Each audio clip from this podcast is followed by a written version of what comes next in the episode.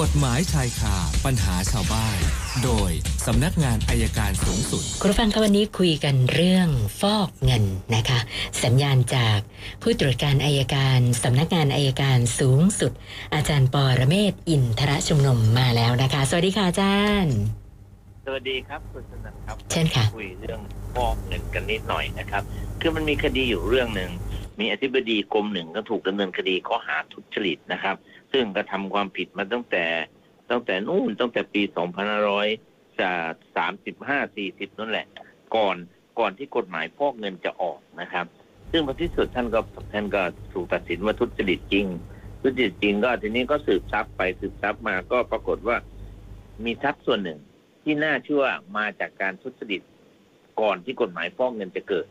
คำถามก็คือว่ากฎหมายฟอกเงินจะย้อนหลังไหมปรากฏว่าศาลฎีกาก็ตัดสินเลยว่า ไอ้พระราชบัญญัติการปราบปรามการฟอกเงิน 242 เป็นกฎหมายที่กำหนดความผิด เกี่ยวกับการฟอกเงินซึ่งมีโทษทั้งทางอาญา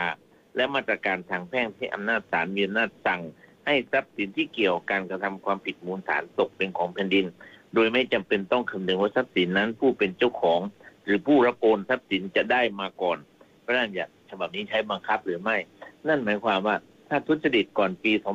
2542 และได้เงินได้ทองมา แล้วแปลรูปไปให้คนอื่น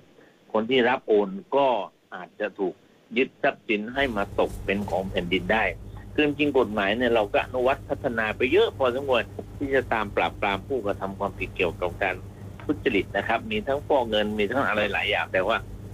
ยังไงเจ๊เนี่ยมันก็ก็ยังปราบไม่หมดก็ ก็เตือนกันไว้พึงระลึกเอาไว้ว่า ถึงจะได้มา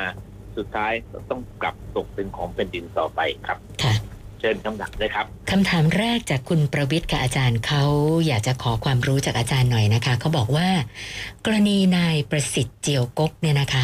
อยากฟังอาจารย์วิเคราะห์หน่อยว่าทำไมผู้คนถึงยังตกเป็นเหยื่อจำนวนมากขนาดนี้อะคะอาจารย์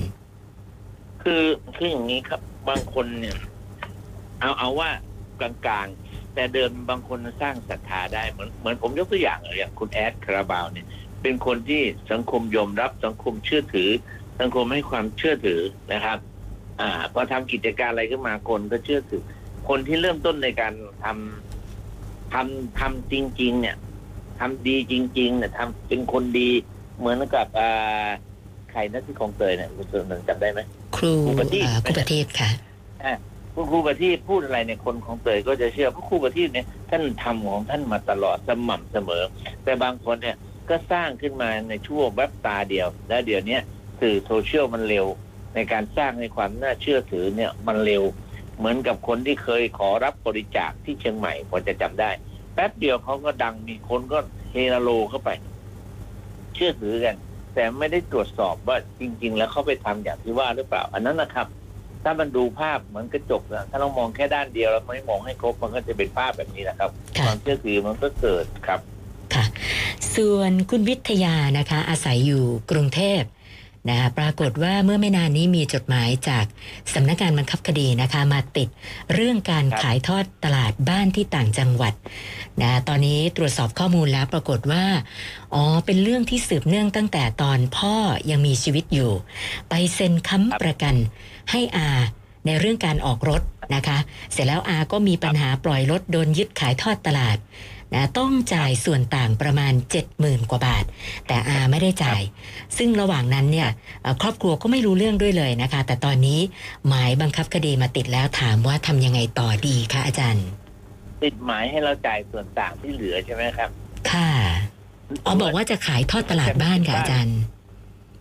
ฮะจะขายทอดตลาดบ้านแล้วค่ะอาจารย์ บ้านเอาบ้านยึดตั้งแต่เมื่อไหร่ล่ะครับ อืม อันนี้เขาไม่ได้บอกแต่เขาบอกว่าเป็นแบบติดว่าจะขายทอดตลาดเลยอะค่ะโอ้ผมว่าต้องไปดูที่ที่สำนักงานบังคับคดีก่อนว่าค่ะบ้านเนี่ยเขายึดเมื่อไหร่แล้วยึดบ้านใครยึดบ้าน ยึดบ้านเราหรือเปล่า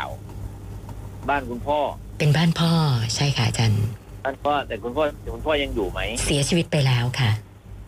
คุณพ่อเสียชีวิตไปแล้ว ผมว่าอาจจะต้องให้ทนายไปดูนะอาจจะร้องเรื่องของร้องขัดทรัพย์เรื่องของการขายทอดตลาดนะครับ เพราะว่า เพราะว่าถ้าไม่แจ้งให้เราเดี๋ยวบางทียังขายทอดตลาดไม่ได้จึงแจ้งต้องแจ้งทายาททุกคนค่ะคือการขายทอดตลาดทรัพย์สินของผู้ตายเนี่ยต้องแจ้งทายาททุกคนผู้มีสิทธิ์รับมรดก ถ้าแจ้งไม่ครบขายไม่ได้ครับเขาค่ะราชการตกทรัพย์นี้ครับอ๋อค่ะนะเพราะเขาบอกว่าคือครอบครัวไม่รู้เรื่องอะไรด้วยเลยมาทีเดียวก็คือเป็นแบบหมายบังคับคดียึดบ้านเลย อย่างนั้นนะ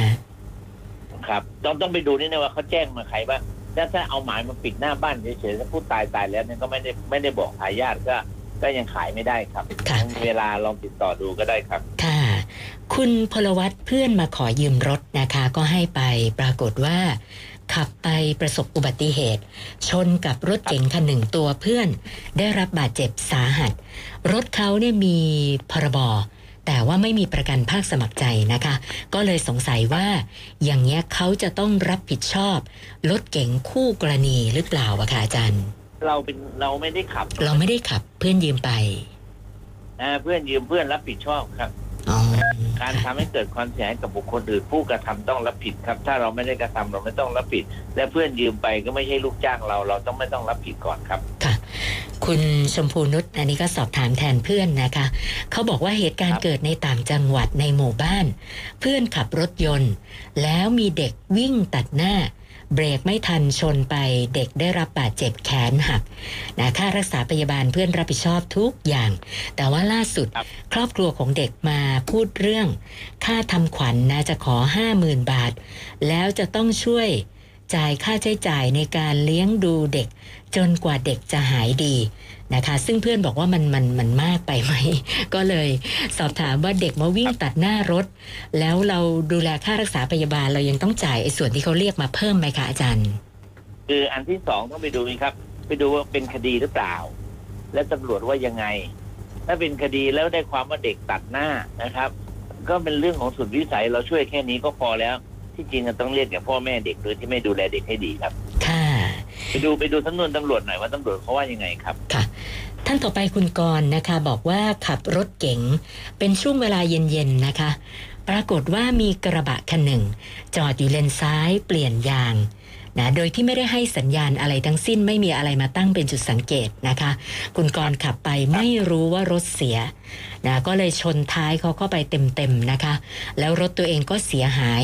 ตัวเขาเองก็กระแทกกับพวงมาลัยรถก็มีอาการแน่นหน้าอก ก็เลยสอบถามมาว่ากรณีอุบัติเหตุลักษณะแบบนี้ใครผิดนะเราต้องรับผิดชอบไหมหรือว่าเราเนี่ยเรียกค่าเสียหายจากเขาได้ไหมคะอาจารย์ รถเขาจอดอยู่บนถนนหรือเปล่าครับ จอดอยู่บนถนนเลนซ้าย เปลี่ยนยางแต่ไม่มีให้สัญญาณอะไรเลย คือถ้าโดยสภาพเนี่ย ถ้าไม่ใช่กลางคืนทีเดียวทีเดียวนะครับ ค่ะ เราก็มีส่วนประมาทอยู่ด้วย เขาก็ประมาทมากกว่าเราด้วยซ้ำไป อ๋อก็ต้องเฉลี่ยค่ะ กันไปว่าใครประมาทมากกว่าใครครับค่ะ แต่จะให้เรารับผิดชอบคนเดียวไม่ใช่แน่นอนครับค่ะค่ะ นะอีกท่านหนึ่งคุณเอกราชนะคะก็บอกว่าอ่าเพื่อนมาขอยืมรถไปเหมือนกัน แล้วก็หายไปเลย ปรากฏว่าตอนนี้ทราบแล้ว เอารถไปจำนำนะคะ โดยมีการอ่ายึดรถไว้ ทั้งที่เล่มทะเบียนก็ยังอยู่กับเขานะคะ ก็เลยสอบถามมาว่าขั้นตอน เราควรจะทำยังไงต่อดีคะอาจารย์แจ้งความดำเนินคดีกับเพื่อนก่อนครับค่ะก็หายักยอกก็ได้นะคค่ะรับ แล้วให้ตำรวจไปยึดรถมาเก็บไว้ก่อนแล้วเดี๋ยวค่อยว่ากันอีกทีนะครับค่ะ อาจารย์คะแล้วแจ้งความเพื่อนยักยอกเนี่ย ถ้าภายหลังได้รถคืนทุกอย่างเรียบร้อยนี่ยอมความได้ถอนไหมร้คะองทุกข์ได้ครับอ๋ถออนได้ครับถอนได้นะค่ะนะวันนี้เพิ่มมาค่ะถ้าแจ้งถ้าแจ้งดีๆเนี่ยนะครับ ถ้าแบบว่าเอากันตายเลยก็แจ้งว่าเพื่อนยักยอกอันที่หนึ่งอันที่สองคนที่รับจำนำไว้เนี่ยอาจจะต้องรับของโจรค่ะเพราะว่าคุณไม่มีเล่ม และคุณไม่รู้ว่ารถของใครรถของนี่เขาหรือเปล่า แล้วคุณรับจำนำไว้เนี่ยมันเหมือนกับ ช่วยจำหน่ายช่วยพาไปเสียนั่นก็ฝากเตือนคนที่รับจำนำรถ ถ้าไม่เอาเล่มมานะอย่ายุ่งดีกว่า โอกาสติดคุกมีเยอะครับ ค่ะ วันนี้เพิ่มมาอีก 6 ก็เป็น 626คำถามแล้วค่ะอาจารย์โอเคครับเอาล่ะ เดี๋ยวจะได้ฟังเพลงต่อค่ะโอเค วันนี้แค่นี้ครับสวัสดีครับ ขอบคุณมากค่ะ สวัสดีค่ะ อาจารย์ปอระเมศวร์อินทระชุมนุมค่ะ กฎหมายชายคาปัญหาชาวบ้าน